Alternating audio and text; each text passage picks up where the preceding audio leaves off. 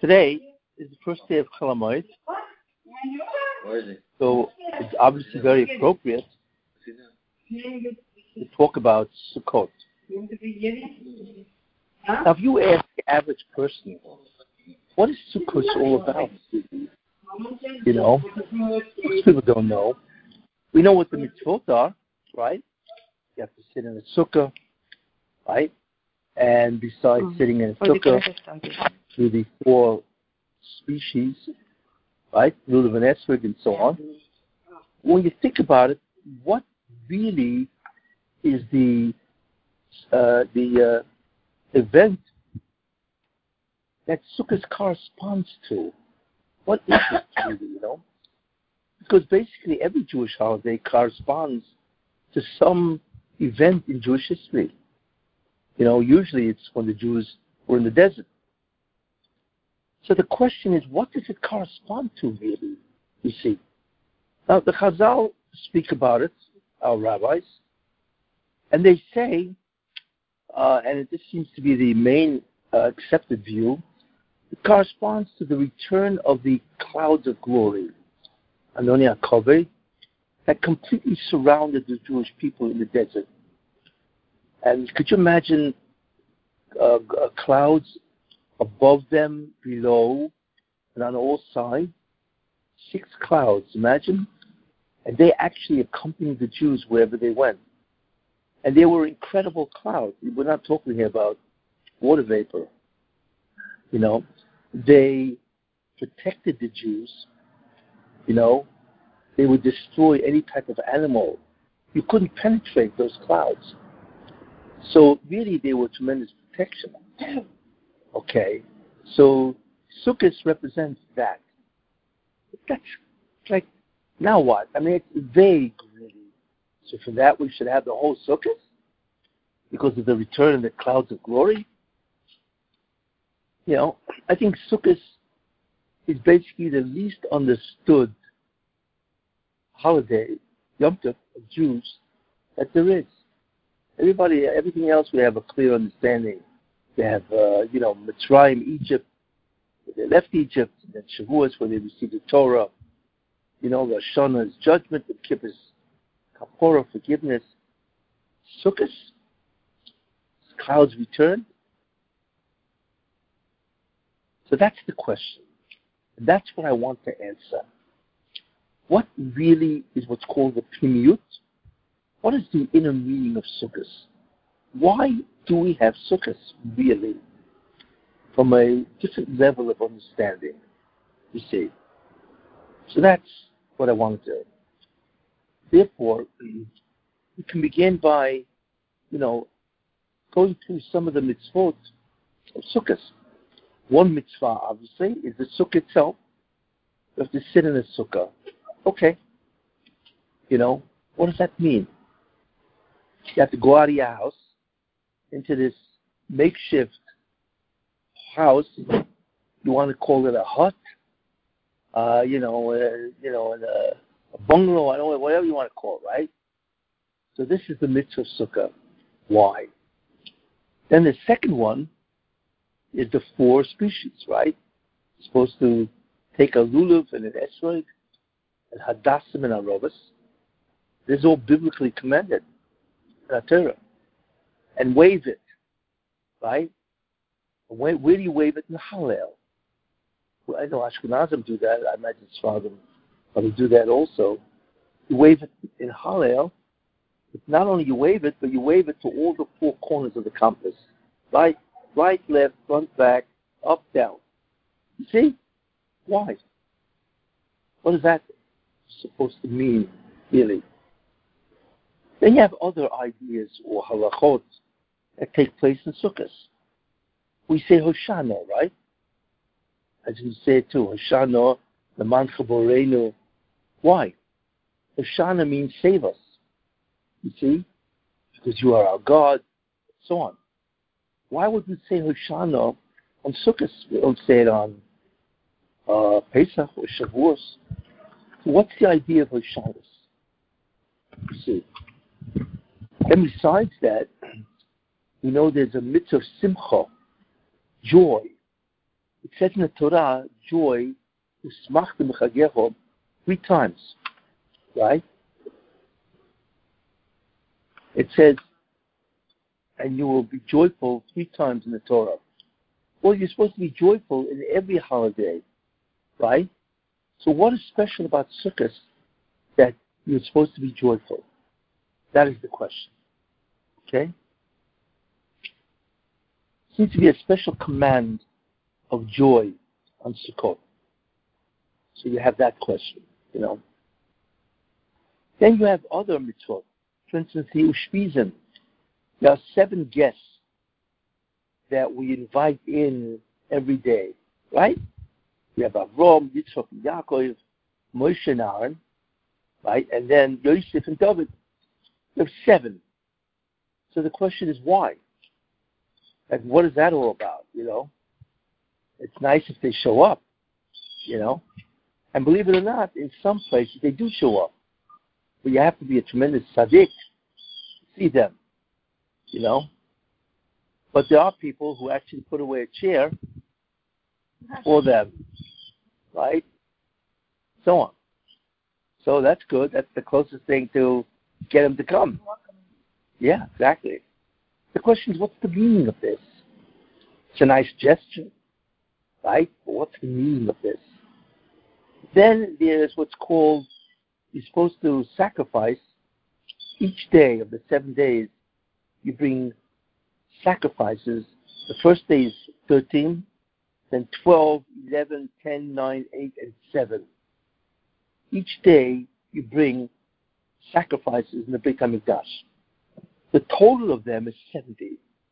Yeah, 12, you know, 12, not 12, 13, 12, 11, 10, 9, 8, 7. If you add them up, there are 70. Why would we offer 70 oxen, parim, look it out, in the Beit HaMikdash? Now, what's the meaning of that? You know? And then there's what's called the Nisuch HaMayim, where you pour water, the libations, which is a tremendous simcha. That the simchas beis Shueva that we do really comes from the temple where they poured water, and that was incredible joy, tremendous joy. They used to take water and pour it one of the corners of the mizbeach, of the altar, and they had tremendous simcha. In fact, the Gemara says that whoever did not see the joy of that time has never seen joy in their lives. The question is why? What does that mean? So what do we begin to see? That there are many mitzvot that they're there, but like, what does it have to do with sukkah and the four species and so on? You see? And then we know that there is a, a Shmini Atzeres. It's the eighth day. By us, it's the eighth and ninth. It's the eighth day. And Shmini Atzeres, which is the eighth day of the holiday, is not Sukkot. It's not Sukkot. It's a separate holiday, and that's why you have to make a Shehecheyanu all over again on Shmini Atzeres. Separate holiday. So the question is why? And of course, the famous thing that goes on in Shmini Atzeres is Simchat Torah. I mean, that's like that's the main, right? Why? I would imagine that Simchat Torah should be on Shavuot. That's when they gave the Torah, right? So if that's the case, that's when we should have the Simcha of receiving the Torah. What does that have to do with Sukkot? You see? It's true that you begin to read the Torah all over again. That could have started on Shavuot. That can't be the reason. So what does Simchat Torah have to do with Sukkot? So all these questions that you really have and so therefore the question is, what does all this have to do with Sukkot really? And the reason why they all look separate, all these mitzvot, because we don't really know, not yet anyway, till after the year. Mm-hmm. if you ask anybody, what, what is the connection between all this? They won't know. I would venture to say 98% of the Jewish people have no idea, other than the one I mentioned, why you have Sukkot. And even then, Why all these mitzvot? See? But the truth is, is that all of this can be understood with one theme. You know, that's the way always do things. To organize it into one idea, like a wheel where you have a hub and all the spokes come out of the hub. That's really the, really the only way to learn and so on, you know. So I'm going to try to demonstrate that that this style, this method of learning in this way is true of Sukkot. So when you leave here, you will understand what Sukkot really is and why there is such an incredible joy. You know? There was all that puzzled expressions on your face. Hopefully will change and you'll have this what's called eureka moment. Aha! Right? It's called the aha moment, right? And you'll understand. You know, it's it's in many ways I always consider consider that it's tragic that Jews are not really many of them, most of them actually, they're not in contact really with the inner depth of Judaism. You know, they'll know the halachot, they'll study it and so on. When you ask somebody, what is what does all this mean? With all the questions that I've asked, they don't know. They don't know. Yeah. That's obviously what I always try to do. You begin to realize the profound depth of Judaism once you see what is going on. Just like I've done with current events. It's a whole different current events. You know? Not current events. It's spiritual events. It's messianic events, which you finally understand because what unites all the events, no matter what it is, right, is that this is part of the divine plan of creation. That's what unites all of this. So as such, you have to understand what is Sukkot all about. See, you should know it's a, this is a very rare shiur, very rare. You know, you don't realize that you'll have information that hardly anybody really has, which is enormously tragic. You want? Test me.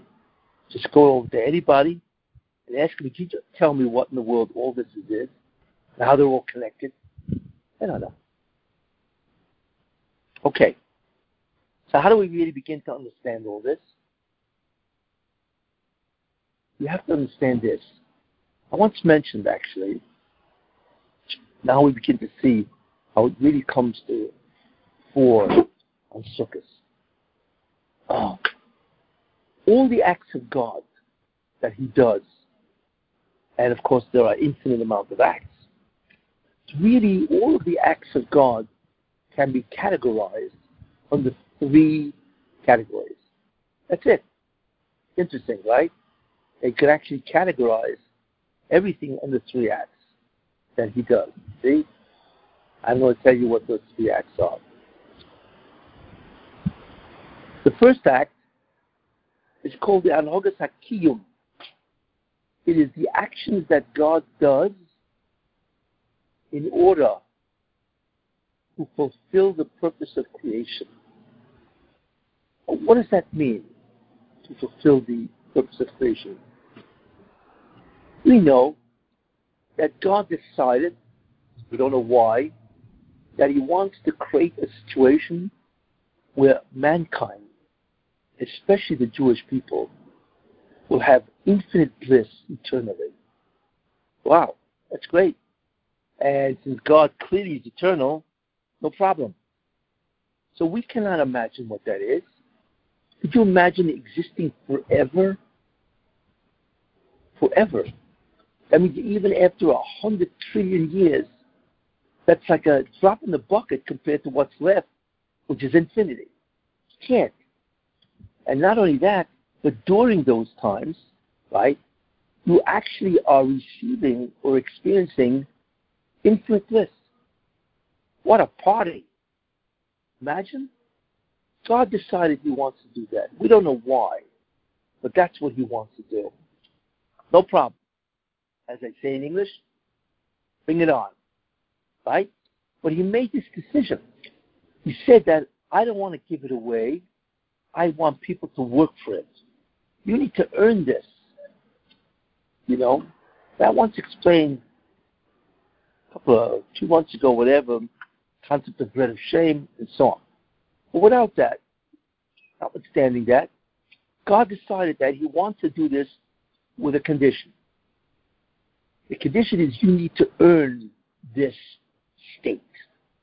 It won't be it won't happen for free. Now, obviously that changed everything. Because it meant that God had to create a situation called this world, Olam Hazeh, where you could do whatever he wants. then if you did the job, right, then you get this other world which goes on forever, obviously. And of course, there are all kinds of problems with that because then you're risking it. What happens if you don't do the job? if you don't get it. So it's obviously associated with tremendous risk, or whatever it is. Uh, so therefore, what God had to do is create a situation, right, that has a deficiency. And then he can point to you and say, remove that deficiency. Because if there's no deficiency, there's nothing to do. Obviously. Obviously, right? So what God did is he created this world. And this world has a tremendous deficiency. What is that? The deficiency is that God removed himself from this reality. He's gone. Now, he's not really gone. He just doesn't allow you to see him. That's really what it is. It's like if you have eyeglasses, right, and I don't want you to see me, right, what I do, right, is go over to your glasses and paint it red. You're not going to see me, although I'm still here. That's what God did. He painted our eyeglasses red, and we can't see anything. And what's the tekka? So that's the deficiency. It's called hester, concealment. That's the deficiency of this world. What God wants is to do what? To undo that and to bring him back.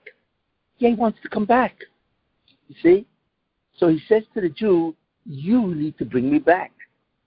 There you are. That's the job. That's the task. You see? I'm gone. So that's what's called the chisaron, the deficiency. And I want you to bring me back. And when you bring me back, right, you will experience me. And that's infinite bliss. That's it.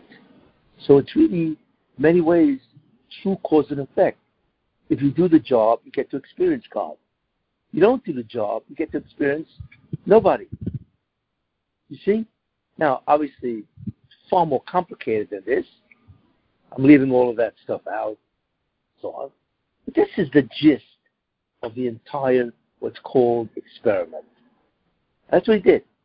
Now, but in order, in order to do that, God had to create everything. That means he created the entire universe, all 13.7 billion light years worth. He created it in an instant. It's amazing, right? And not only that, he also created, right, the spiritual worlds. And there are realities beyond ours that we don't see. There's the reality of the angels. You see? Many other realities called Elamas. Realities, they exist too. Now, what God wants us to do basically, you see, is this we need to somehow recognize that there is a reality beyond the physical, which is the spiritual reality. And as part of that spiritual reality, it is God. That's really what He wants. In some way, you have to turn your attention away from the physical and not be fooled that there's a reality beyond that is the real reality, or I should say, the essential reality, and that's the reality that we're going to experience eternity, and so on. Now, obviously, there's much more. I'm cutting it very, very simple what the overall idea is without any complications. Okay? Now, therefore, we now can understand the actions of God, the first category.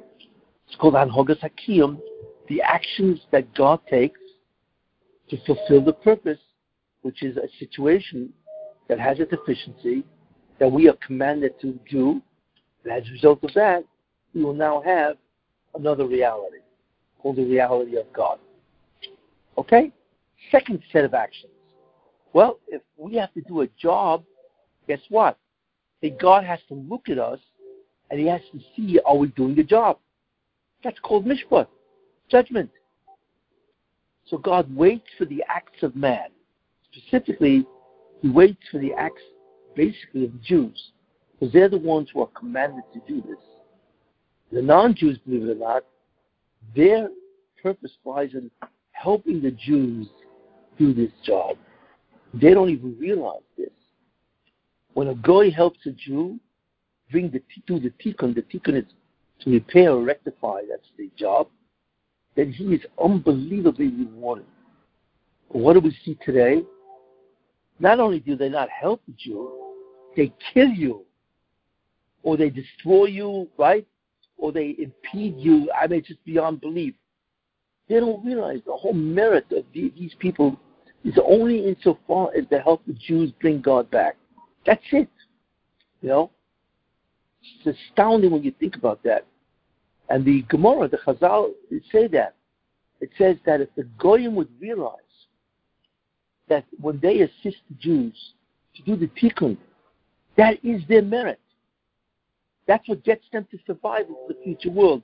Because they also get that, not like the Jew. But if they help the Jew, that's what gives them right. And if the Goyim realize that, then it says that they would appoint two muscle bound guys who would stand over every Jew and force them to do the mitzvah. Uh, I'm just saying, they don't know. You see? But it's a shame that they don't know. Don't you wish that? But I'll tell you something interesting. Okay? I will answer your question. What's the greatest book ever written in terms of the most uh, spread out work? That's it. You know how many people have read the Bible? Hundreds and hundreds of millions. What does it say in the Bible? Doesn't it talk about God and the Jews? That you are my people forever? That you have to do the commandments? You have to be righteous? You have to be holy? They read it. So where are these jokers? It's not that they don't know, they don't care. You see, many of them don't care, or they've been what's called obfuscated by other religions, which are nonsense. You know? There's no credibility in the other religions, because almost all other religions have one guy that said, I spoke to God. Really? Prove it. Whereas we see from the Judaism that God spoke to the entire Jewish people. What a difference. But anyway, without getting into the uh, the uh, what's called the uh, credibility and details of that, therefore they do know it. You know, most people have read the Bible, whether you are Jewish, obviously, whether you are Christian. They call it what do they call it? The Old Testament. You know, they all read it, and even the other people of the world. The Bible, the Bible is so famous that many people have read it because it's an incredible book.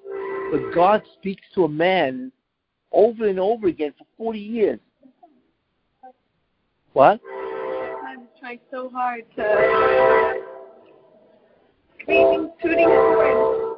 It's a shofar. Never. They never do this. Never this loud. It's a shofar. Never ever. First he tried the music, it didn't work. So now he's now trying with the Yeah, I, I, that's part of the goyim that don't want the Jews exactly.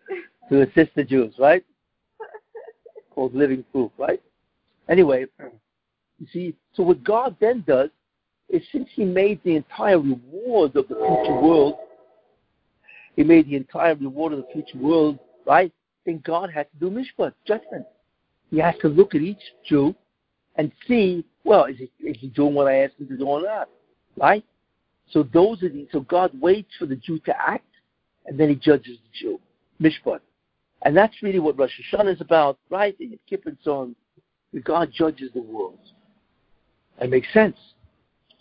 But here's the problem. Problem is this. Because if you leave it up to mankind to do the job of what's called tikkun, to repair the, the world, right? And they have free will, because that's the whole point, right? What happens if they all sin? All of them. Comes out that nobody's doing the will of God. Nobody. What's the problem? That means mankind can frustrate the will of God. God wants mankind, especially the Jewish people, to exist in a future world, right? But if everybody sins, it's not happening. So God will have done all of this for naught. God doesn't like to be frustrated, obviously. So what God did is he instituted a third series of actions. What are those actions? That's called the Anhugas HaYichud. Very important idea. It is a very mysterious Hanhoga series of actions. And what it is is this, that God instituted a way, we don't really know how, that even though everybody has free will, and he could do the mitzvot, because that's obviously what God wants you to do, he instituted a series of actions, right, that guarantee that all Jews will be that that that the tikkun will be accomplished. Yeah, even though we have free will. You see, now we don't really know how it works, although we do know. What was that? Oh no, but it is. It has to work within free will, and the major way that it works is called yisurin or suffering. When somebody suffers, he is actually doing the tikkun. It's not just he's being punished. The critical reason for Yisurin is that that helps him repair creation without going into how it works and so on. See? So there are three ways to do the tikkun. There's mitzvahs, commandments, tshuva, repentance. If you do the commandment and you don't do it, you sin, so you can regret that, and that's repentance. Or you yisurin or suffering. Suffering is a backup system. You see? If you didn't do the job, God has to do the suffering. And that's one of the reasons why there's so much suffering. Because the Jews have not done enough mitzvahs and repentance over the generations. That's the reason for the exile. That's the reason for all kinds of suffering, you see. And therefore God brings that. So the Anhogas HaYichud, this series of actions, that ultimately will guarantee that the Jews did the tikkun, right? That's the category that includes all of that. So you have three actions that God does. Got that so far? Great. It was very simple. Not simple, really. Very clear. Now, the we don't know how it works. Nobody knows how it works. The classic idea is righteous people who suffer, we don't understand why, and evil people who prosper. We see that all over the. People who are really evil, I mean, really bad people, you know, you know, uh, and they prosper. You see? I mean, um, this is a word of current events. Trump made a tremendous mistake. I hope he learned his lesson. You know what his mistake was? I mean, he made many mistakes. This thing destroyed him, or I should say, booted him out. He underestimates the level of evil that people have. That's what he did. He was president. What he should have done is go after all of them. Hillary, Cuomo, I mean, all these guys. Right? Yet he didn't. Because he couldn't believe that people could be so vicious and so evil where all their focus was on to destroy him. They're not interested in the United States. They all prevented him from doing his job because he's too busy defending himself against impeachment. That's what his mistake was. He doesn't realize how evil people are and to what extent they will go to wipe you out. That's that's when he made a mistake. I hope when he comes back, which I hope he, which I believe he will, he will, you know, undo the mistake that he made. Not not go after these people unfairly. Get the FBI and the Justice Department to do their job, which obviously they're not doing their job. You see? Okay. But that's evil, you see. So therefore, we don't know why they're successful, right? And and, and uh, that's therefore God. That's all mysterious. In fact, one of the most mysterious things of all is Rabbi Akiva. He died at 120 years old. He died in Caesarea. The great Rabbi Akiva, who has not heard of Rabbi Akiva, one of the main transmitters of the entire Torah. He died in Yom Kippur. He died under the Romans. Okay? And he died in a torturous way. They tortured him. They took a comb of iron and they scraped his back. They ripped his back off. Yeah. It, it, this is Rome. They want to kill a guy, okay. You chop his head off and he goes quickly. Why, why kill a guy like this? What? What's the point? You know, that's, that, this is mankind. You're looking at the great people of mankind, the Romans. Anyway, believe me, believe me, everybody before that was no different. Anyway, just look at the Taliban. You know, or what they did. Put people in cages and then they fill the cages up with water and watch them all drown. Well, we can't even believe, begin to understand the evil that is in people. Whatever. So anyway, he was dying. So the Malachim, famous, they said, Zu Torah Chora? This is the Torah, this is the reward? How a guy die like this? Rabbi Kiva die like this? You know, for what? He's one of the greatest transmitters of Torah ever known. So what did God say to them? He said, quiet. If I hear another peep out of you guys, I'm going to destroy the world. That's what he said. Now, to us, we don't understand what that means. Why? What do you destroy the world? What do you do, flexing your muscle and threatening them? Why don't you answer them? Right? That's the question. Not only why God did that, but what kind of answer is that to the Malachim? And the answer is, that is the answer. Because God said, the way Rabbi Akiva has to die is part of the Anhogas HaYichud. It's part of the system that guarantees not only he, but all the Jews will be in the future world. Now, you want me to tell you why? I can't. I cannot reveal why, because if I reveal why, by to you guys, then the Satan will also know. He's also an angel. And guess what? He doesn't want me to do this to Rebbe Akiva, because uh, indirectly everybody now survives into the future world. Because that's what Anogas HaYichud is. He's going to prosecute against it. So I cannot reveal why. You see, so that's what God said. If I hear another claim, I'll destroy the world, not because I want to destroy the world, because the Satan will prosecute every time I try to do something to save the world, and I won't be able to do it, so the whole world will cease to exist. It was really an answer. You see? Therefore, this type of anhoga is concealed. We don't know how it works. But every time you see righteous people suffering, the Holocaust is a classic anhoga yichud. It's astounding what happened in the Holocaust, you know? And when the Mashiach comes, all of this will be revealed. Got that? Good. We now know there are three things, right? But let me tell you something. This last Hanhoga has a history. What does that mean? Who's guaranteed to survive in the future world? And the answer is that initially it was mankind. So Adam Rishon is the first man. He sins. Well, too bad. But the Anhogas Hayichud says, can't kill him. Because if you kill him, there's nobody else.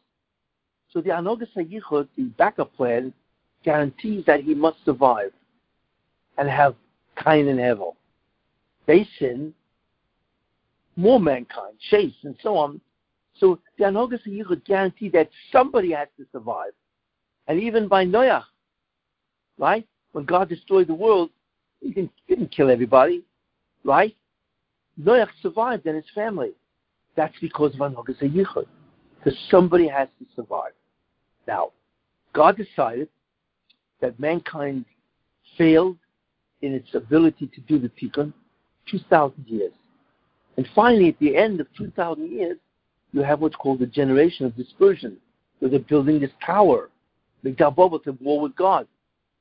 So God decides that I'm now going to take away the ability to do the tikkun and give it to Avram Avinu.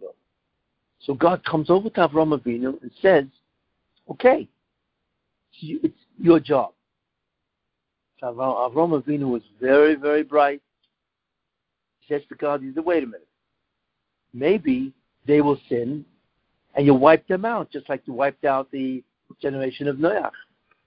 Because there's only a guarantee that mankind has to survive, not a nation, anybody.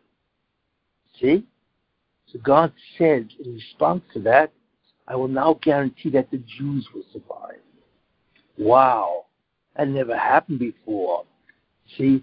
So the Anhogas HaYichud, the backup system, the guarantee system, now fell on the Jewish people.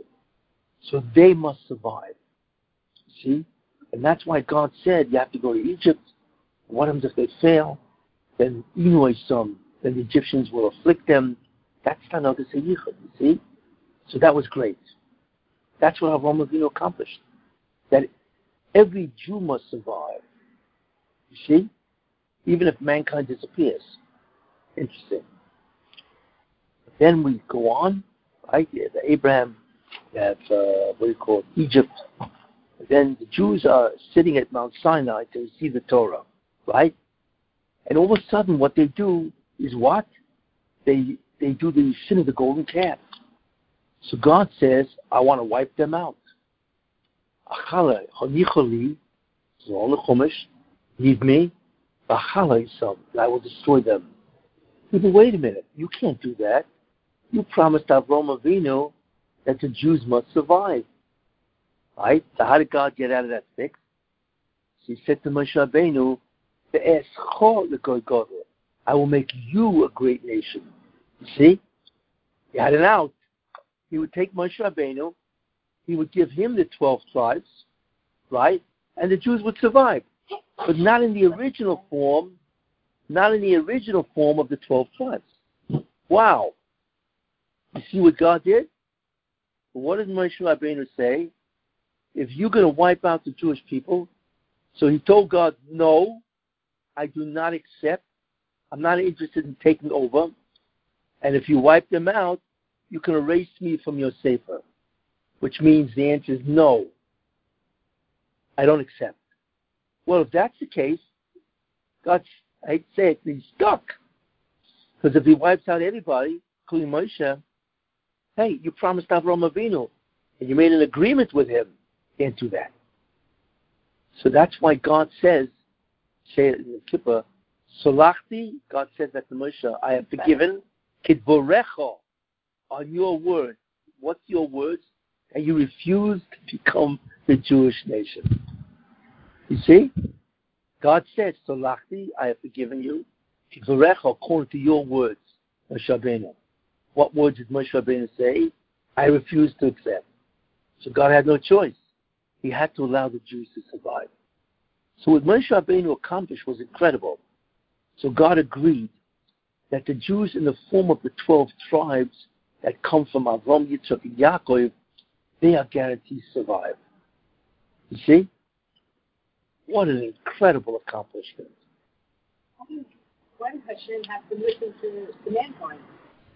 Hold on, hold that. So I said, I don't lose my train of thought. Okay, got that? So we now have another Yichud that focuses not on mankind, and not even on the well on the Jewish people, but in the form of Avram Yitzchak Yaakov's twelve tribes. So that was an unbelievable thing that Moshe Rabbeinu did. You see. Now, when the Jews did the sin of the golden calf, then the clouds of glory which protects them, and now we understand that they are the symbol of the Anhagas HaYichud, that the Jews will always be protected. So they returned after Yom Kippur. They returned on the 15th day of Tish, which is Sukkot. Which means that the guarantee now enveloped the entire Jewish people. Isn't that interesting? That's the beginning of our understanding of Sukkot. what that means is the following. You see, if you, you know, it's God renewed his covenant with the Jews. You see, not that the original covenant was canceled, but it changed. It now changed to all Jews from the Abraham, Yitzchak, and Yaakov. Therefore, God says, since I am now renewing the covenant, this form, you now must rededicate yourself to me. We've got to sign a new contract.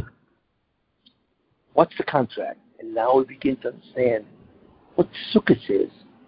Sukkot is the holiday that the contract is renewed.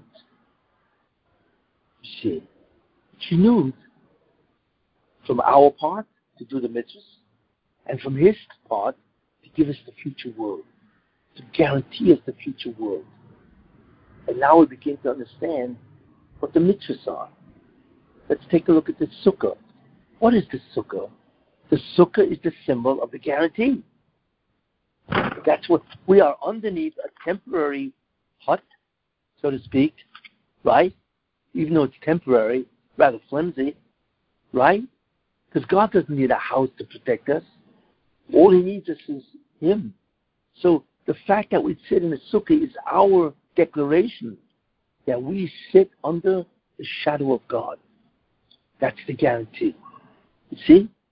So when you sit in a sukkah, you are sitting in the guarantee that you will survive and enjoy the future world. That's one. But what about the mitzvahs? Well, the Lulav and Esrog and the Hadass and the Aravos, they represent the mitzvahs. In fact, if you add up the word Esrog, gematria, plus the three minim, Hadassim, Aravos, right, and uh, the Lulav, equals to 613. They represent the Taryag mitzvahs. So, when do we wave it? So that's what we do. So we wave it in the Hallel, because that's our job is to praise God, to acknowledge Him in Hallel. But what do we do? We point to all four corners. And what do we say? That no matter where you take us, we will serve you. You see? So we wave the Esrog and the Lulav and so on. That's we will do the Taryag, the six thirteen commandments, and all the points, no matter where we are taken, we will always do it, and we do it in Hallel, which we, that's when we praise God. So that's our end of the bargain. That's our signature. The Lulav and Esrog is our. I'm sorry, is our signature of our part of the deal. We have a contract, right? Now you understand why there's Lulav and Esrog Hadassah Aravos. That's what we do. That's our statement. We will always serve you. We will do the 613 commandments. No matter where you leave us, we will say Hallel. We will always praise you. That's our, that's one clause. The sukkah, you know, no, is, is a clause that we agree that we will always be protected by you. You see, and I want to tell you something interesting. Today, after what Biden did in Afghanistan, everybody realized America's a paper tiger. There's nothing. Can't rely on America anymore. They abandoned their allies. They abandoned their own citizens and all the Afghanis that protected them or that worked with them. What kind of a loyalty is that? You're looking at the ultimate betrayal. That's what Biden did. He betrayed people that helped him to believe the evil of this man, you see. Utter, utter betrayal. So we realize that the only one we can rely on is God. So this sukkah that's so flimsy, that can be blown away, whatever, this is a greater protection, right? That will guarantee us Olam Haba than anything anybody in the world can offer us. It's very relevant to today's time after what happened, right? So that's those are the two main mitzvahs. Now we understand why there's such simcha. Because until then, God wanted to destroy the Jews and make Moshe Rabbeinu the Jewish people. He said no. So what that means, right, is that we now know that we will survive, right? That's incredible. And that's why the Torah says simcha. That's why Sukkot is such a holiday of joy, because guess what? We are guaranteed to be in the future world, which is eternal bliss, right? Infinite bliss eternally. I mean, what greater simcha is that? Right? What greater joy is that? And it says three times in the Torah, and you will be joyful. Because the first joy is that we will do the tikkun. The second joy is the messianic era. It's all revealed, right? The third joy is the future world, Olam Haba. There's no greater joy than that, that we will survive infinitely. I mean, uh, can't even imagine what that means. And we're all guaranteed that. Is that incredible? You know, you, you, you can hear it, you don't appreciate what that means. You know? Like somebody, if somebody came over to you, right, and said, I like you, I want to give you a check, gift, right? And he walks over, he writes a gift of $100 billion. Would you smile? Mm-hmm. Smile. You jump up and go right through the sukkah, right? Why? $100 billion. I mean, that's like for what? Olam Haba is infinitely greater than $100 billion. You see? It's infinitely greater. We don't even know what awaits us. That, that reality, see? So God is right. Will rejoice because we are now, we have rewritten the contract where all of us are now guaranteed. And amazing? Now we know why we say Hoshanas. Because Hoshanas means save us because you have promised that we are all protected on our August HaYichud to save us. See, so Hoshana di- eh, eh, directly confronts that promise of God that all the Jews will be protected. That's why we say Hoshanas. See, which means save us. We say it all seven days. You see? That's why Hoshanas is in Sukkot. Because that's part of what the holiday is. That we'll all be saved. See? Why the 70 oxen? Because, why 70? Because the Gemara says that this corresponds to the 70 nations of the world. Why? Just a little, little Kabbalah. Because there are 10 spheres. There are 10 emanations of God that create all reality. But each sphere has 10 subspheres. You see? But the main ones are the seven, the lower seven. So you have 10 spheres, and they are composed of 10, but the last seven are the main of all 10. So 7 times 10 is 70. Now, what is our job? The mitzvahs. When we do that, we bring in the unbelievable spiritual force or light of those 70 spheres. That's the Avodah. That's why there are 70 nations. Each nation has a job of one sphere, bring down the energy or the light. But if God dismissed the non-Jews and he gave it to the Jews, what did he do? He gave them all 70 to the Jews. See? That's why you needed to have 70 neshamas, people who entered Egypt. Because Yocheved was born between the walls. She was number 70. Because each Jew represents one nation. 70 nations, 70 Jews had to go to Egypt. You see? It's fascinating. So we offer 70 parim oxen because they represent the 70 aspects of the spheres that we took over. You see? That's why. Now, what about the Ushpizin? Why do we have Avram, Yitzchak, and Yaakov coming? Right? You know why? Because if you think about it, if this is a rededication of the Jewish people to do the mitzvahs and to be protected by God, well, who is the one who are the main principal figures? Avram, Yitzchak, and Yaakov, right? They're the ones who made the agreement with God. Moshe and Aaron, they gave the Torah, which is the instructions of God, right? And Yosef and David is Mashiach ben Yosef, Mashiach ben David. And they finish it off. So those seven come because they were the principals in making the agreement. So of course they have to come to the Sukkot because it's a rededication. It's like a new contract.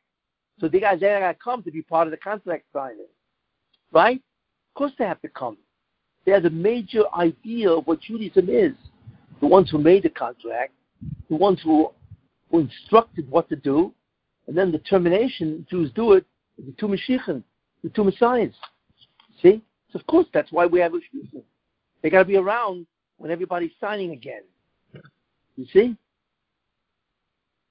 Incredible when you understand what's going on. You see? But now, what about Shmini Atzeret? Why all of a sudden do we have a new holiday called Shmini?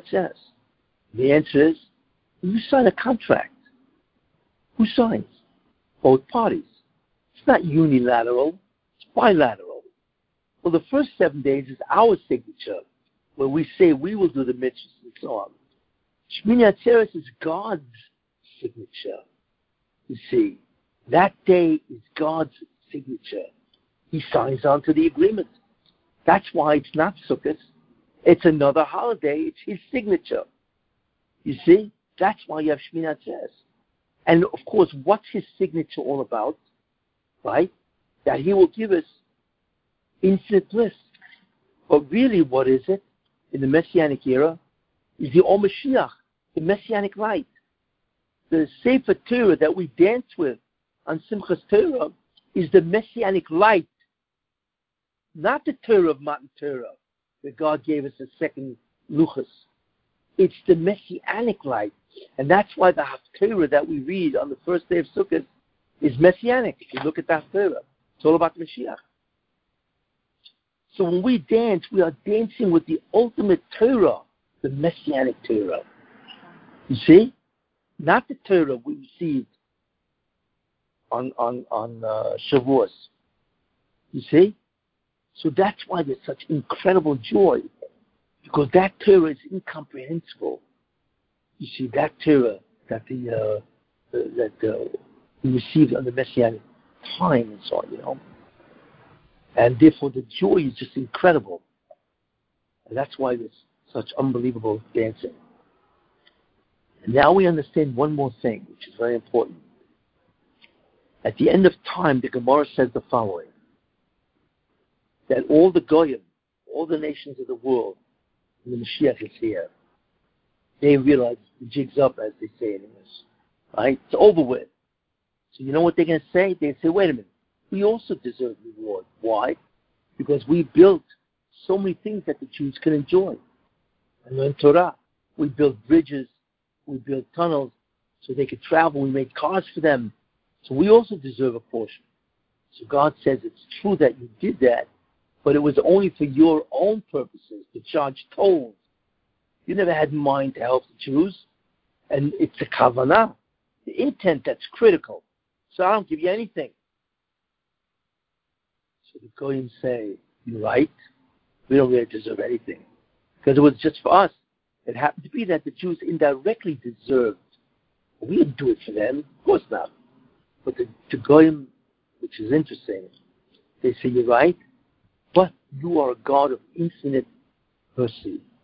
You're right, we didn't directly benefit them. We indirectly benefited them. But it's because we built it ourselves, they benefited indirectly. Please, give us a chance.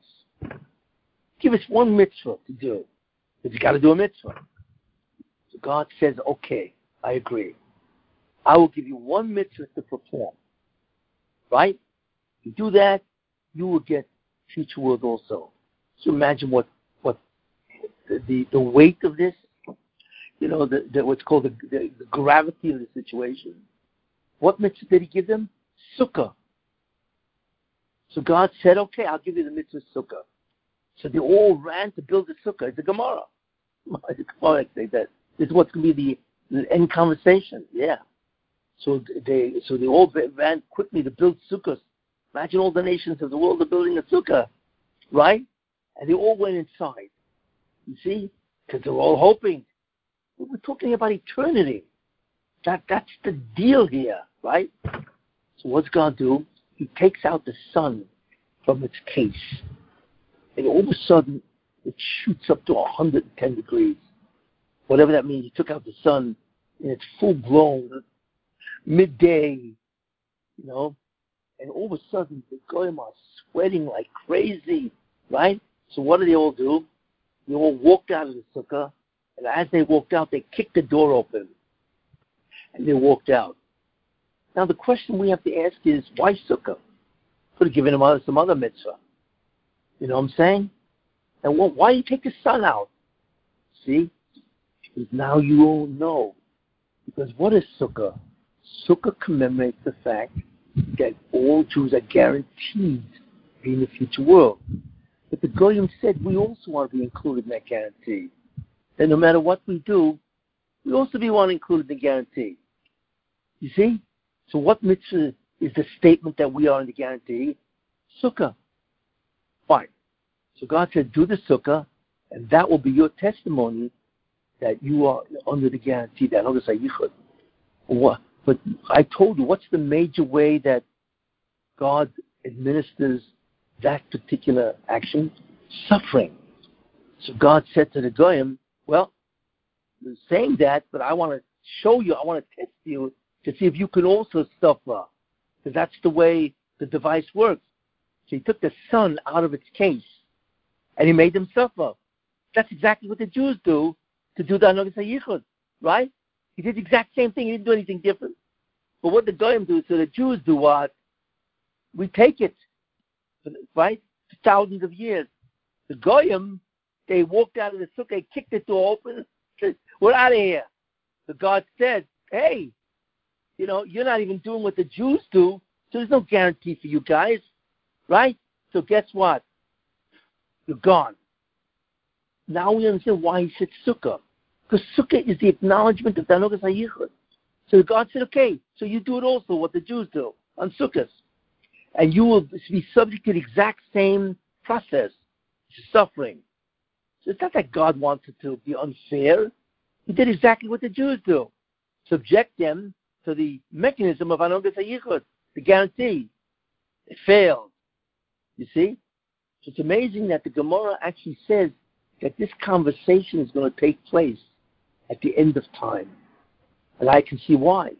I mean, when everybody sees the Mashiach is here, and all of a sudden the Jews are the kings of the universe, I mean, that's, that's what's going to be.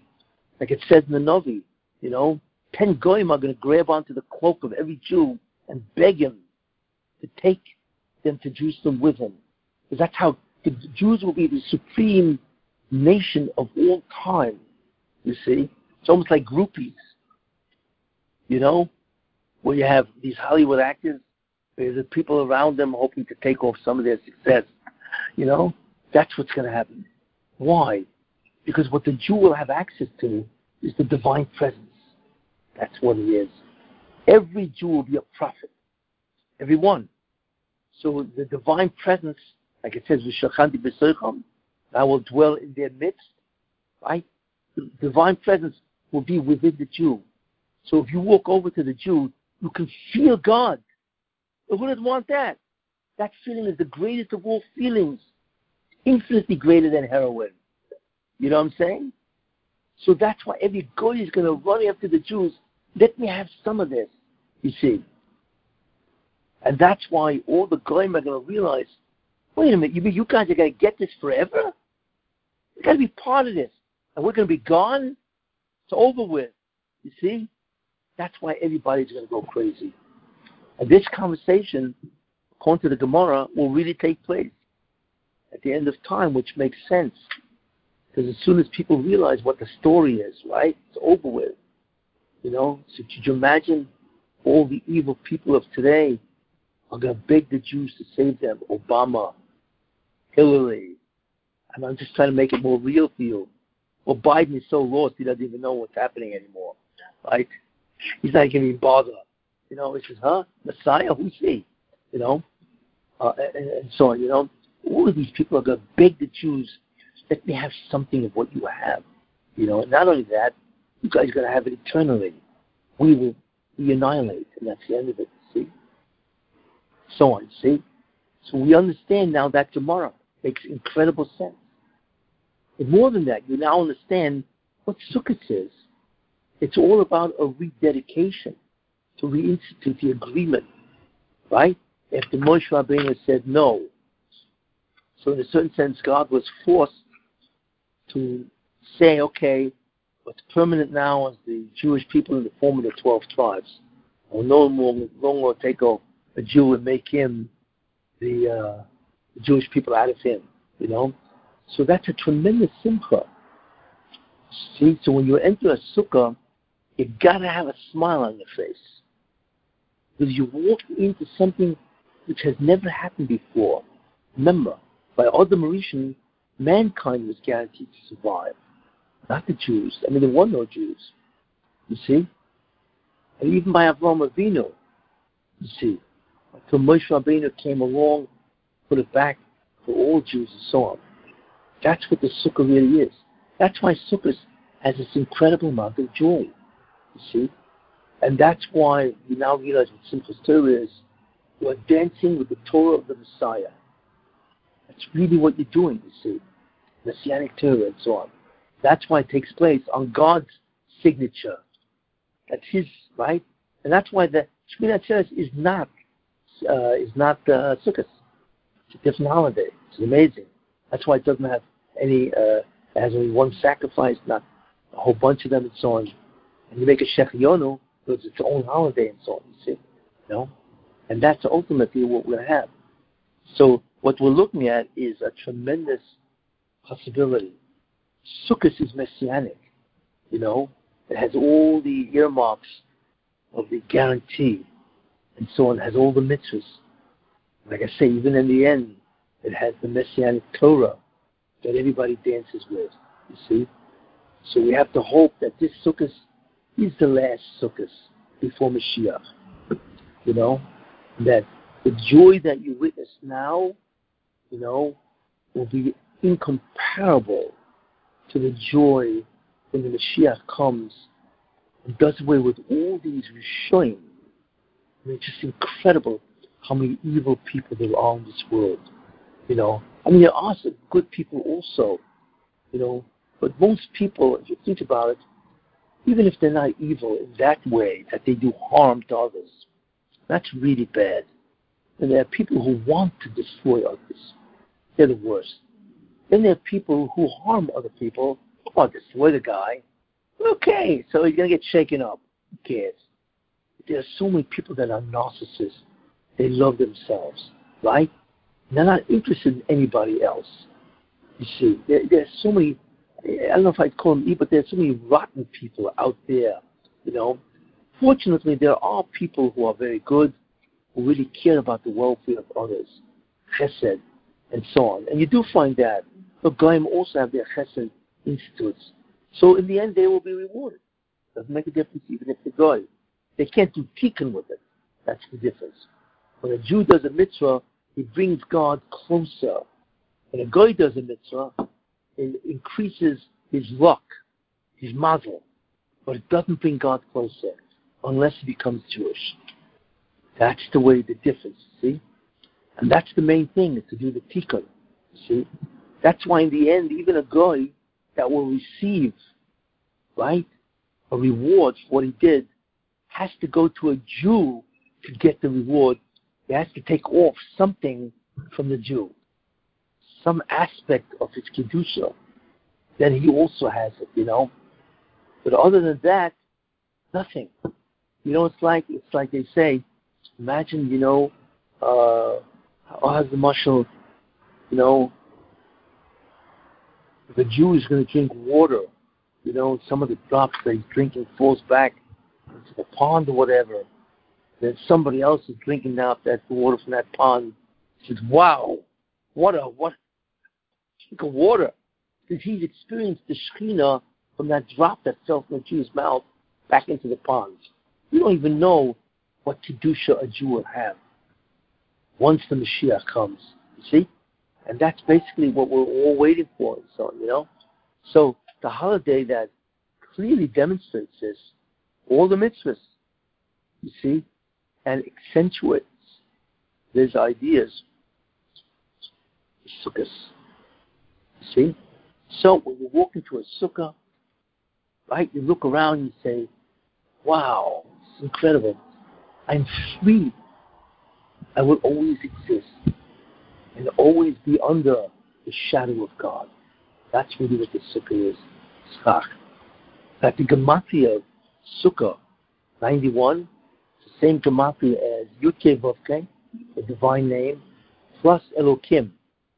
Those two add up to 91. That's really the Shekhinah is represented by the roof of the schach. That's why the main part of the sukkah is the schach. You know, so you know, and therefore that's what sukkah is, uh, sukkah is really all about. There are other questions, but once you understand the theme, then you realize how they're all answered. It's great. So now you have a handle, as they say, on what really is going on. Any questions? A zillion. Huh? Um, a lot. Um, Oh, you said a zillion. yeah. Um, okay, so you forgot to mention that I think we're going to need an eternity. Yeah, right? Hamayim. Oh, I forgot that. Yeah. Ah, you're great, Amy. Hamayim. Why, what's Hamayim all about? And why was it accompanied with such unbelievable joy? The answer is that Hamayim, that Mayim, water, represents the Torah. Water is a universal solvent. Torah is a universal solvent. That Nisach Hamayim is the, represents the power or the force of the Spirit that is poured down the Mizbeach. That's what it represents. So we are actually witnessing what's called the, the Shefa, the divine flow. That water, which they took and they poured it into the Mizbeach. See, that represents the divine flow that comes down. And on the Mizbeach, because ultimately everybody's forgiven. You see, it's like God says, you know, all of you will stand in front of me, toho, pure. I will forgive all your sins. See, so that's why it's, in fact, they say one of the prophets, I think it was Yonah. Yonah was a regular guy, yeah, regular guy, you know, whatever, you know, and he danced at the time of the Beis HaShoeva, where they drew the water. They said that's how he got Ruach HaKodesh. Became a Novi from that because that was the incredible flow of the divine power, the spheres. So that's what the Nisach HaMayim is. And it makes sense, because this is all part of the agreement. You do yours, and I will give you mine, which is the Nisach HaMayim. See? Huh? Got it. However, uh, when you say Shemini Atzeret and Simchat Torah is Hashem's signature to us, but in Israel they don't really have the same days like we. No, they have Shemini Atzeret, the eighth day. Right. We have an extra day. Simchat Torah uh, the way like No, they do. They have it on the eighth day, it's Combined. com- combined. Do they get the same effect? Same thing. Yeah. We have an extra day because those days they didn't know which day was Yontif. Because the first day of the month was based on the observation of the moon. See? So we do two days. So we can afford to have it on the second day. They do it one day, so they have it on, on that day. But in both cases, it's a separate holiday. Eighth day. Okay, so then why wouldn't we sit in the sukkah on that day? Because I told you the sukkah is our deal. Our signature, not his. But, it, it, uh, but once he signs it, isn't it a combination? No. Oh, well, isn't it like a union? Once he signs it, then you're married. Like, do you know what I mean? Like, once you both sign a contract, But- then you're married But the we don't sit in the sukkah because that's our avodah, not his. His signatures he signs, right? That's Right. Shmini Atzeres, Right. and that's it. And he and he gives us what we're supposed to have, which is the messianic light. That's his part of the bargain. Our part of the thing is what? To do the lulav and esrog and so on, and to sit. So we acknowledge that on Hogas Yichud. But that's not part of what he So does. that uh, I, I think someone said once that we do after Mashiach, we still keep Sukkot. Yes, We- we keep Purim. or we keep Purim. Yeah. So the Messianic Torah, then, isn't it the, the Torah that eventually Hashem will explain all the secrets to us? Everything. Yeah. Correct. So that's what we're we're dancing with, like we're hoping that we. Well, the, the, Messianic Torah, right, is it's like an iceberg, right? One tenth is above the water, nine tenths are below, right? So our Torah is one tenth above the water. But really, the Torah and all the Kabbalah in the Torah, right, is way below that. And that's what we the truth is, we cannot in any way comprehend the Torah of the Mashiach. I, in fact, I, I, I spoke about this when I told this year what happens with the third Beis Hamikdash. Remember that? With the level of Shechina, oops, with the level of Shechina is on the level of Yitzira that comes down and pervades the planet, if you recall that year. I gave it three weeks ago. Was that? You know what? Remember I said, what is the third Beis Hamikdash? It's really the base English in heaven that actually becomes physical and descends to earth. Hmm. So the level of divine presence in there, in heaven, actually now comes here, and we experience that level of Shekhinah in heaven. So we can comprehend that. That's what means the earth will be filled with the knowledge of God, like the waters covers the seabed. Imagine what the oceans look like. Imagine how much Torah there will be. Yeah, and because we're getting the Shekhinah not at this level, at that level, unheard of. I mean, it's pure supernatural. This is like, you know, it's like. Uh, So, Rabbi, are you, these you had a question? You were asking. Yeah, the, is that from the Torah? Yes. Oh, yeah, sure. Yeah, it says in the Torah. You know, uh, Esroi, uh, Priye Toda, uh, you know, Arvi Nochal, uh, and, and, and so on. It actually, uh, uh, it says the, the four species, you know. Although it, they're very general, and it's from the oral law that we know what specifically they refer to. That's still the Torah, the oral law. Yeah. So are the are the Ushpizim, they're like eighteen, but only one comes every night. So Yeah. who's the second? Is it Hashem? Oh, no, no, it's not. it to be? It's not that they be uh, no. It's not because of Adam. It's because they're part of the whole contract. They did it. I mean, you know. So let's say the main principles. You know what I'm saying? It's like you buy a company. You know, so the ones who got to come to the signing is the president and the vice president.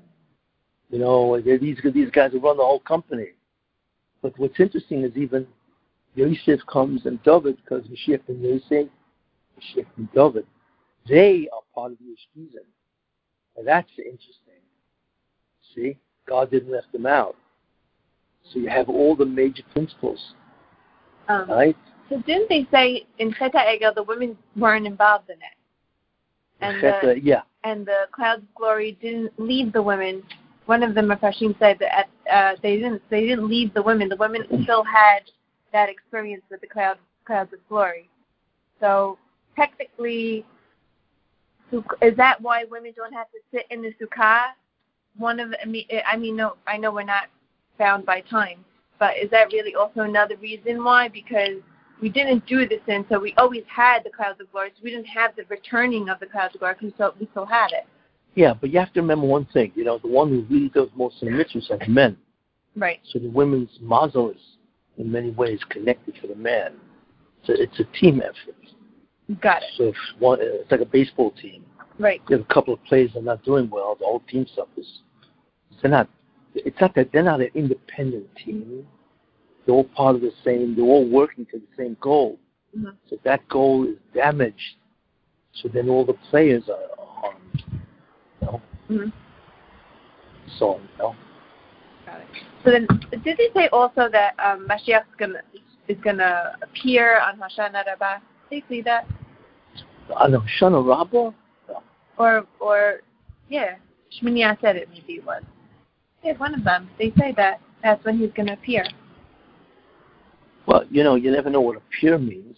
Right. Right. Appear does not. the Pekida, it could be any- Yeah, we exactly. There are many ways of appearing. You know. So Uh, wouldn't that make sense since it's Yosef or David, like on their days? Could.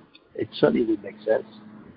Then in the Spiesen of Yosef, Sheikh from Yosef, and how he, he begins this process. Yeah. That would make sense. That's Yeah. for sure that we, he's looking forward to it every single day. Right. Yeah, but someday, you know. Is any of this like elevated somehow because maybe it's the Yovel year?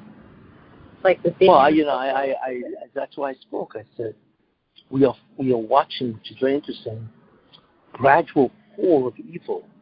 All these people that are incredibly evil, evil is being recompensed, tremendous retribution.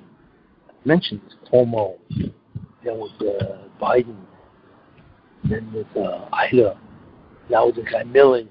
I mean, it's like all of them are being exposed as unbelievable frauds. Know, whoever's an honest person looks at this, says, this is incredible. These are not people, they're animals. You know, they're, just animals. The way they relate to everybody else, what they're doing to the United States. They're animals. You know, what Biden did to Afghanistan is beyond belief. It's the betrayal. How can a man do that to his own people or to people that were loyal to him? Not in the whole thing made no sense. All he had to do was keep 2,500 people in Bagram that they spent a billion dollars to build. Now, what, what's really, you know, think about this. There are 35 million Afghans that have been taken over by 75,000 Taliban that are all butchers. Why? Where was the Rahmanis for 35 million people? And now they're all walking around with a death sentence on their head. How about all the weapons that they left there, which Yeah. didn't? Of course. Now They now they have it. Yeah. Russia wants to go So to it, it, it's not, you should know, if, um, if you don't read this, you can't believe that this actually happened. It, this is, it's like incredulous to believe that this the United States under Biden did this. Doesn't make sense. You know, a ten-year-old kid would never have done what Biden did. So the real question is, what's wrong with the United States? Are they stupid? They actually have a guy that's a moron, that's completely lost, surrounded by a bunch of incompetents, leading the United States, and everybody's laughing their head off. You know, I, I heard that uh, Biden was uh, gave a with with what's his name uh, in England. What's his name? Uh, what's the prime minister? Boris Johnson. Boris Johnson. Boris Johnson, yeah. So Biden couldn't take any questions, so they stopped Johnson from taking questions. Biden can't take questions. That was embarrassing, but it was because it started with Naftali Bennett when they did. He was talking to President Biden, and Biden was falling asleep as Bennett was talking and talking and talking, and they caught it on camera. So then they saw that Biden was fall, starting to fall asleep while Johnson was talking. So then they they had to, you know, in the middle of the sentence. Yeah, this is a president who's in charge of the greatest, in charge of the great. Yeah, because he, because he's you know half the time he's probably walking around in his pajamas in the White House, ready to go to bed. Yeah, that's what he is. He's uh, you know, he looks like he's tired in the middle of the day. I mean, I, He should go back. I mean, you need to go back. yeah, I, I don't think. Could you imagine if you had in Wall Street? Imagine if you had a company where the CEO was like Biden. They throw him out. Why? Because there's money. Guys destroy the company. He's destroying the United States single-handedly. Well, I should say with everybody else. Uh, It's inc- you mean there's no way to throw this guy out, including Kamala Harris? Republicans did put it in articles of the behavior, Afghanistan, and I mean, No, but where's the United States? The guy still got a 43% approval rating. 43. Are they crazy, those 43%? they, Their country's being they destroyed under their noses. That's why they're What? Syrian That's people. crazy. Look at how many liberal Jews have for- voted for Syrian AOC and people. Tlaib and And Elon. that the Korean I mean, people don't speak They just they just took out our funding for the Iron Dome, but Yeah. We should. But yeah, we have to send aid to the Palestinians who are throwing the bombs at us. And You know, it all defines- So they could use it on us. They Yeah, left weapons for that reason. All of this defies logic. Really does. Really It's- trouble Babahu. Oh, everything Yeah. is just upside down. Yeah, yeah. It, it, And- it's like, you know, it's an Alice in Wonderland scenario. And Rabbi, The now, Queen of Hearts. now, She's now, crazy. You know, you off your your head, but why off with your head and off with your head? You Remember that? That's what it is. It's an irrational, psychotic government, and everybody doesn't care. Forty-three percent still voted for this guy, still approve of him. So now the unvaccinated can't even leave the state. We, we feel that there's a not only is there a divide, it doesn't matter like you know half the country now can't leave the United States Why? Because they're not vaccinated. it's vaccinated. Now you have to be vaccinated to go on a plane. Plane. You know, Biden told the the president of Brazil that he's not welcome to come to the Because UN he's not because he's not vaccinated. Yeah, but he had COVID. Why? Why does that? Exactly. Why does that have to be That's what he for? told him. That's what he answered, and he said, and excuse me, but in New York, it's not a, it's not, it's only for gyms and restaurants. I'm I'm doing my job in the in the UN, and I'm coming, and he he just Yeah, of vetoed course, it. no, you can't. handle that he's like a Republican, the the Yeah. Brazilian. Conservative. But it's all the Latin countries, even the Mexican one, and even in like Haiti, they all are against the vaccine. The Latin countries are not Yeah. pro, but it's all the higher up first world countries that are. You know, all of this you should know. When the country is so divided, the real threat is a civil war. This is what it takes to make a civil war. A tremendous division in the country. That's what it takes, and you never know. Biden, all that do is that they're willing to fight against Biden because half of the black population is not vaccinated, so they're yeah. So now they they want to march against the, the He's going to destroy all the blacks.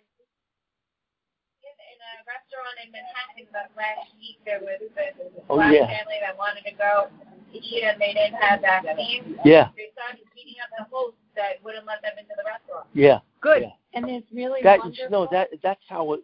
That's how a civil war starts. That's what I'm saying. Yeah. There's As wonderful healthcare workers that are not vaccinated. You know, that are either losing their jobs, being Yeah. forced to vaccinate.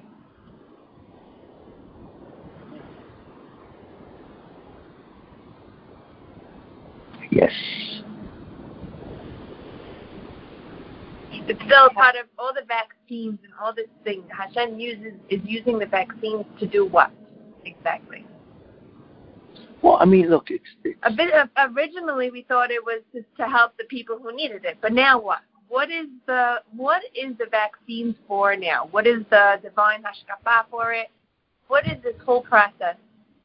I believe what it is is is destroying the unity of America. Not the only vaccine. America, A virus. world. A virus is a virus. It's creating tremendous friction, Division. division in the world. Yeah, Right. that's what they deserve. You know, because they've corrupted civilization. They're like Sturm and Amur. I once told them they're changing the name of the USA, not United States of America. It's United Sodomites of America. What it is. That's why. God will not tolerate this type of abuse. Because that's the end of, hey, you know, kind of stuff, it's the end of normal marriage and so on. It's ridiculous. How, how long? What? Rabbi, you should see what they teaching kids. Oh, oh. You were saying you cannot believe the parents are crying. This education that they give themselves, Rabbi, self. It is so. They they made them little kids, 10, 9, They don't- Matt, seven making years them old. they're making them write these horrific essays. They're saying write an essay that you would not want your parents to see, and it has to be of immorality kind of Yeah. nature. They were teaching kindergartners about immorality on themselves. Write it write Really? it down in Yeah. an essay. And- what they should do to and- In a, in a cartoon. In a cartoon, they would put on a, a thing. This is what you do, and this is what you can do, and this is all In picture form. in the cartoon. You know what doesn't make sense? This is illegal. You can't. You want to. You know what? If you if you have a public school, you can only transmit the values of the country in the sense that these are traditional values. You can't just put down what you think is right. Who cares what you think? You know. So what what's happening is, I heard there's like many people taking their kids out of school, homeschooling. Yeah, Yeah. I actually agree with it a hundred percent. it's incredible. Uh, it's like they're embedding the children into this system. It's all these systems that we need to break the education system, the medical system. All these systems are Yeah. Yeah. we're It's- victims of it. It's the whole society really changed. I was looking at just headlines, just headlines, and then there was one picture, and it said everybody for some sort of like Hollywood event. I don't know, like they were gonna. Met Gala. Everyone was wearing like like the lights, like See-through. crystal. Yes, see through. Every single So person all, was basically, the, they had a, this big affair in the city. It's Every called the year. it's called the gala, Yeah. and all the celebrities were there, and they have big red carpet, and they take photos. It's all over the magazines, clothes. and, and but the, half of them are literally naked. They're wearing like uh net, like They're a netting. Wearing, they were netting. one was wearing the one that I saw was just wearing crystal necklaces.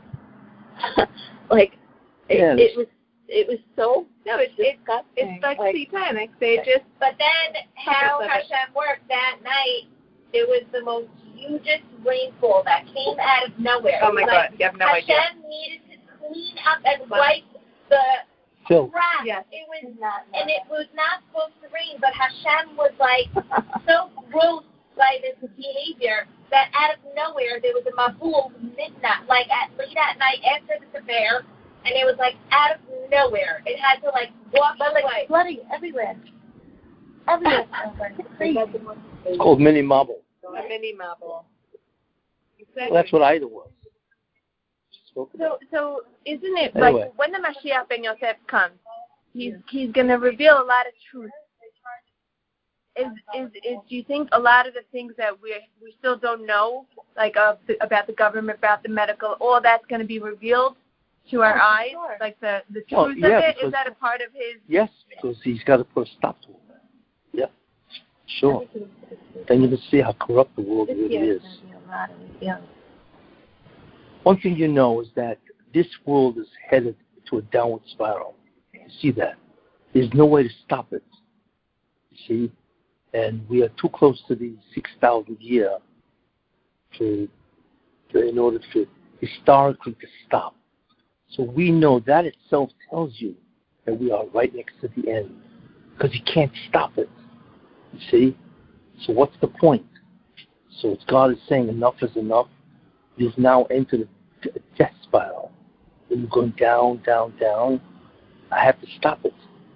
Look, the whole concept of LGBTQ plus, they're finished. They're destroying everybody. And it's a downward spiral because it's now constitutionally recognized. So it's over with. I have a convention to overturn this. So what's God going to do? Just look at the world getting worse and worse? You remember what I told you about the window? This is the window. You're looking at the window closing. I told you it's going to go down to one nanometer, right? That's all the light that's going to come through. It's that one nanometer, right, of light, truth, whatever. And the window is going to try to shut, which would wipe out the entire universe. That's the Kiddush of the spheres. So as soon as it's about to shut, and the second before, the gates open on the Mashiach, and the whole world is flooded with that oil. And then the gate, and then the window shuts. It's too late. You know, it's just because all the gates are open. This, you are looking at the window closing. You'd never, be- if I, if somebody told you this a year ago, what the what the United States would look like, you'd never believe it. It's impossible. What? I believe that so that news didn't have most of those years ago. No, but Yeah, the, now But the no, but the corruption, the don't want to be degradation. You would never believe this. How could Biden have done this in eight months? He would have get the Guinness. The Christians, the Christians, people like people all over, like everybody hates the world now. They they just like no one feels safe.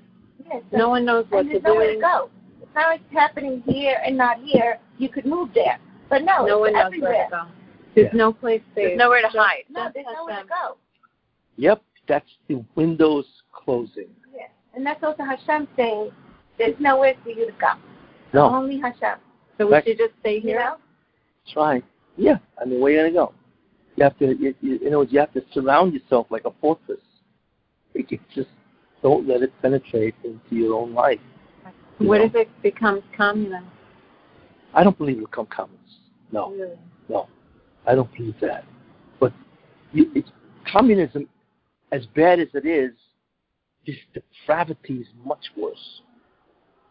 And this is okay in capitalism.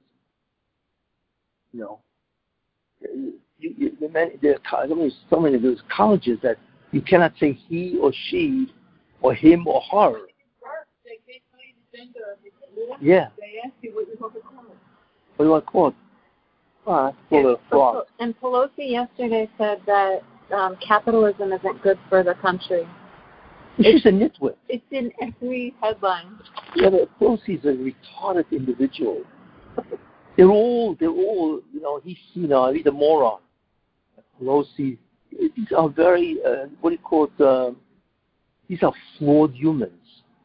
Gee, and God has given them the ability to be, to rule. That's what He's done. Saying, I'm going to allow these people to rule over all of you, because this is what you deserve. You want to destroy my world? I will destroy your country. That's exactly what's happening. It's midah k'neged midah, measure for measure. This is what America deserves. They don't like to think of themselves that way. We, America? No. You are debased, depraved, you know, and uh, which is terrible. You know, it's just tragic to watch what America has done, the good stuff it's done for so many years, and that this is allowed to happen. Yeah, look at Israel. Even Israel's even worse than us. Yeah. Worse than us. They've become so So what? Rabbi, Why? Why? Why would he do they that to turn the own country people? into They're a jail. problem. Oh. Then they're allowed to rule. This is the end, where all the evil is allowed to rule. It's like the last gasp. You know, where they say, okay, I, you know, give me one shot at it, you know. This is their last, as they say, this is the last Ra, right? Right, without Ha. the cover. Uh, well, Hora is the last Ra, pun intended.